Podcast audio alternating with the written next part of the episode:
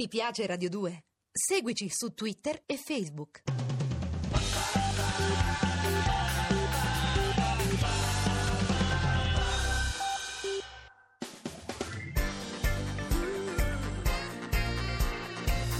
Radio 2 è davvero imbarazzata nel presentare Così parlò Zap Mangusta, storia della filosofia liofilizzata in pillole per uso strettamente personale.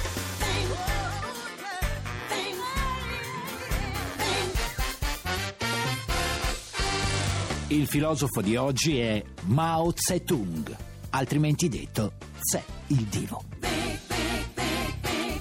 Mangusta, lo sai che ho letto in America è stato inventato un videofonino che riesce a scaricare 500 gigabyte di musica rap al minuto? Soltanto musica hip hop. Sì, e poi ha un'applicazione in grado di scattare un intero reportage fotografico di una serata e mandarlo in automatico ai tuoi amici di Facebook. Ah, il resoconto delle tue avventure in tempo E reale. non è tutto, fa pure il caffè. Anche quello è una nocciola. Ma Dixie, dai, no, ci pensi, cioè- Mangusta? Una cosa Sì. del genere sarà una vera e propria rivoluzione. Ma che dici, Dixie? Usiamo i termini con adeguatezza, Mm. no? Una rivoluzione è qualcosa che il mondo lo cambia per davvero. Più del caffè mentre scarichi Franklin Eh. Energy e mandi il resoconto della tua serata al pub ai tuoi amici? Eh, guarda, se ti sentissi il filosofo di oggi, probabilmente Sì. finiresti in un campo di rieducazione socioculturale. Guarda, tu e il tuo videofonino. Addirittura, eh, e sì. chi è questo pericolo pubblico? Si chiama Mao Zedong Ah! ed è il fondatore della Repubblica Popolare Cinese, nonché uno dei più grandi teorici della rivoluzione. Sarà, ma secondo me le vere rivoluzioni sono quelle tecnologiche, Mangusta, ma lo hanno capito tutti tranne questo Mao Zung là. Ecco, lascia perdere. Comunque si chiama Mao Zedong. Zedong. Sì, l'hanno capito tutti, dai. Tranne te, tranne te, tranne te, tranne te, tranne te, tranne te, tranne te, tranne te, tranne te, tranne te, tranne te, tranne te.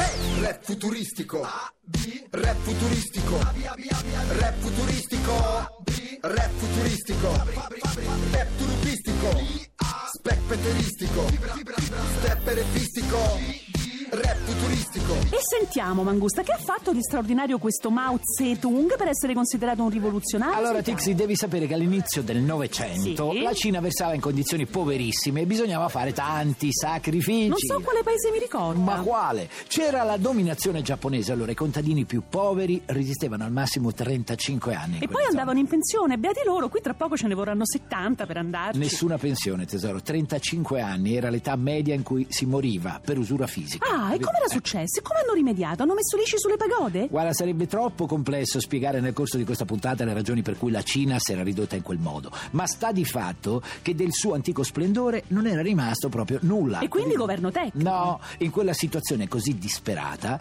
intervenne per l'appunto Mao Zedong. Ah, con una manovra finanziaria a lacrime e sangue. E non si poteva, perché le lacrime i cinesi le avevano già versate E tutte. allora che fa Mao Zedong? Fa tantissime cose, al punto da diventare in Cina una specie di divinità. Altro che lacrime e pioggia, eh?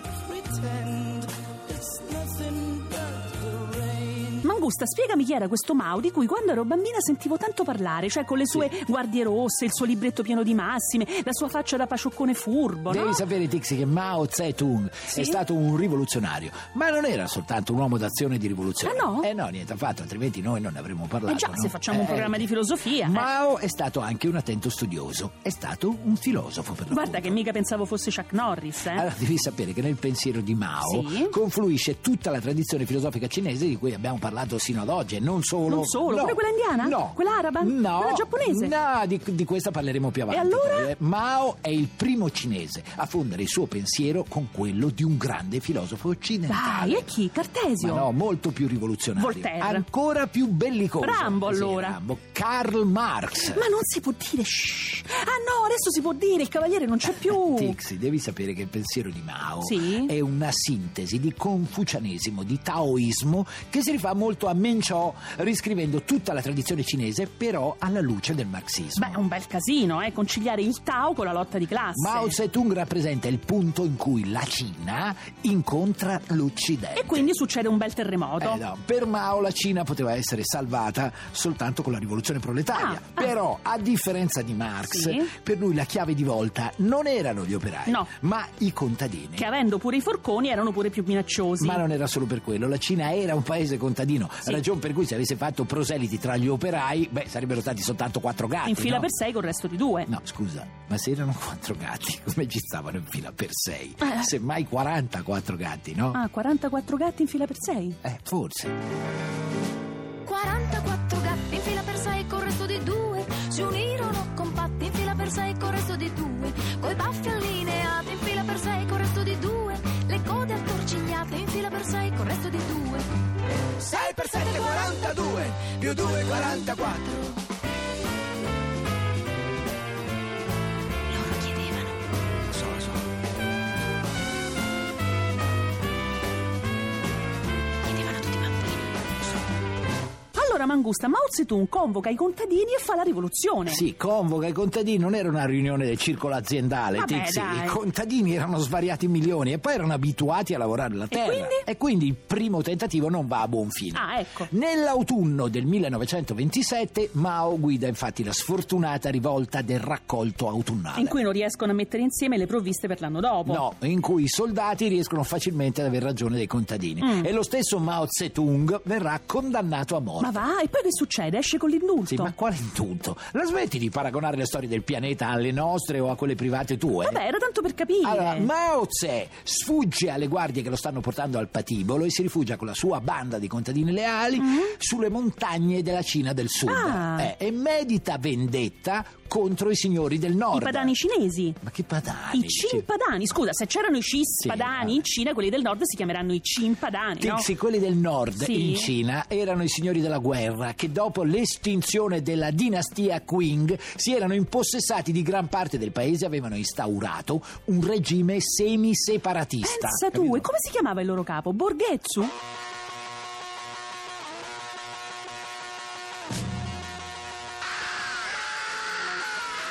Say you want a revolution. Well, you know, we all want to change the world. You tell me that it's evolution.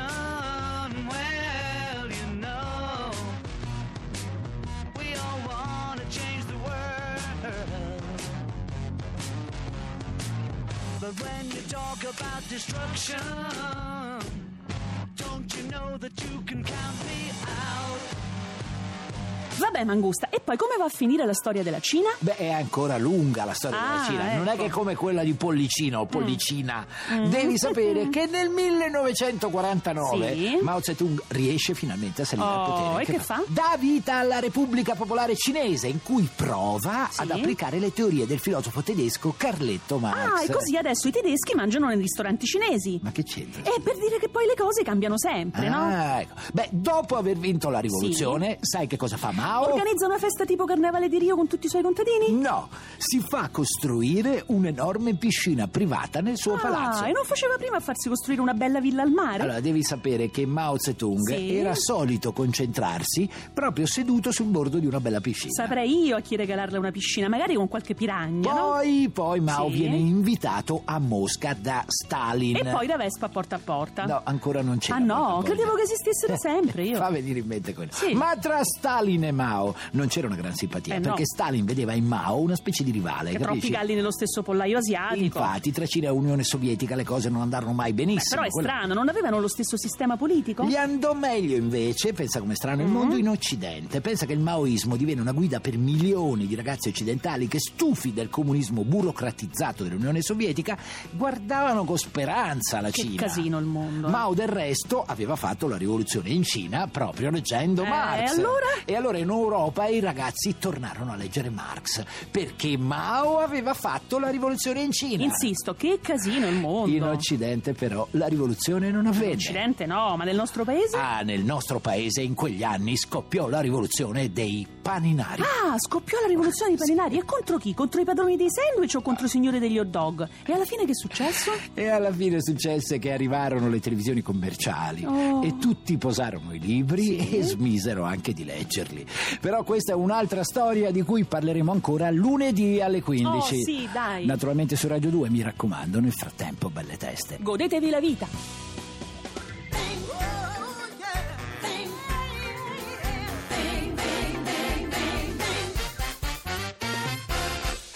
Se volete scaricare il podcast o entrare nel blog zapmangusta.rai.it. Ah, se poi vi piacciamo, cliccate su Facebook Mi piace alla pagina ufficiale di Radio 2. Ti piace Radio 2? Seguici su Twitter e Facebook.